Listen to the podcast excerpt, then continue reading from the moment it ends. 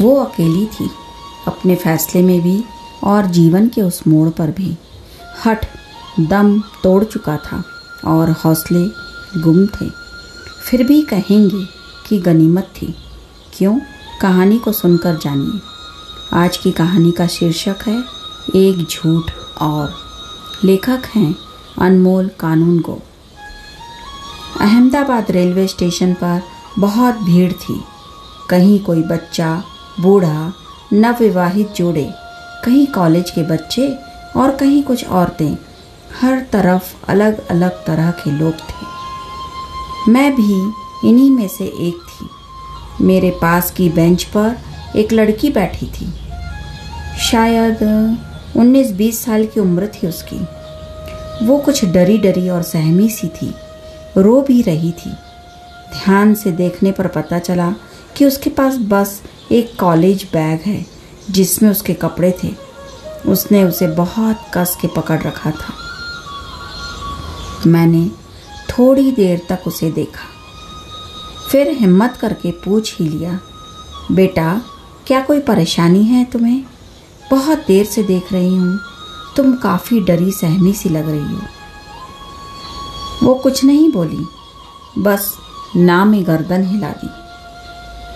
थोड़ी देर तक ऐसे ही भरी आँखों से ज़मीन देखती रही। मैंने उसके सर पर हाथ फेर दिया तो फफक कर रो पड़ी।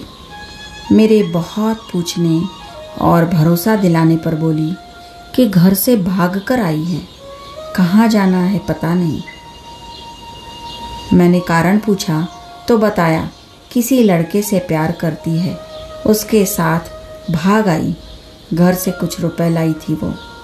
लड़का रुपए लेकर उससे चला गया और उसे यहाँ बिठा गया है। सुबह से बैठी हूँ पर टिकट लेकर वह अब तक लौटा नहीं। कहाँ जाऊँ, कहाँ ढूँढूँ, कुछ समझ नहीं आ रहा, उसने बेबसी से कहा। मैंने उससे पूछा कि उसने अपने घर को बताया कि नहीं कभी उस लड़के के बारे में, तो उसने मुझे कहा कि घर पर एक बार मैंने दोस्त है कहकर मिलवाया था और घर पर भाई और पापा ने कहा आज के बाद इस लड़के से दोस्ती मत रखना, अच्छा लड़का नहीं है वह। पर उस वक्त तुम्हें अपने घर वालों की बात बिल्कुल गलत लगी है ना? मैंने पूछा। उसने हाँ में गर्दन हिला दी। अब सारी बात समझ आई मुझे। तो तुम अपने घर क्यों नहीं जाती वापस? वो बोली, क्या कहूँगी जाकर? मैंने उसे समझाया, तुम उनकी बेटी हो, उनकी बच्ची हो, तुमसे गलती हुई है, वो माफ़ ज़रूर करेंगे। तुम्हें एक बार बात तो करके देखो। सोचो, सुबह से तुम घर से गायब हो, घर वाले सोच रहे होंगे कि तुम कॉलेज गई हो, पर तुम यहाँ बैठी हो, उसका इंतज़ार कर रही हो जिसको तुम्हारी फिक्र ही नहीं, जो बीच में छोड़कर तुम्हें भाग गया। जरा अपने परिवार वालों के बारे में सोच कर देखो। मेरी बात मानो, अपने घर वापस चली जाओ। वो बोली, मुझे डर लगता है। मैंने उससे पूछा, उस लड़के के लिए घर में कितनी बार झूठ बोला है? झूठ बोलकर मिलने गई हो, गई हो ना बहुत बार? उसने हाँ में सिर हिला दिया। तो बस आज अपने घर वालों के लिए एक आखिरी बार झूठ बोल दो। तुम्हें खुद के लिए नहीं, उनकी खुशी के लिए अब सब कुछ करना है। तुम धोखे के पहले कदम पर ही खुद को संभाल पा रही हो, यह तुम नसीब वाली हो, यह अच्छा है। चलो बाहर चलते हैं। उसके बाद हम दोनों स्टेशन के बाहर आए और एक एक कप चाय पी ली।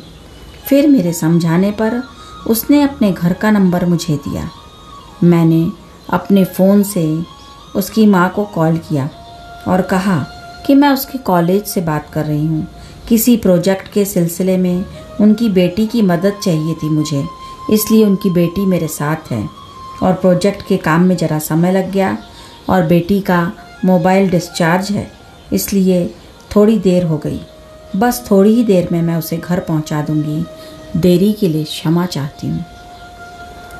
उसकी माँ ने भी हाँ ठीक है पर आगे से ध्यान से बता दीजिएगा, कहकर फ़ोन काट दिया। चाय पीकर टैक्सी में बिठाकर मैंने उसके घर के बाहर उसे छोड़ दिया। वह धन्यवाद बोलकर अपने घर चली गई। उस दिन मेरी ट्रेन ज़रूर छूट गई, पर वह लड़की अपने परिवार से नहीं छूटी। धन्यवाद।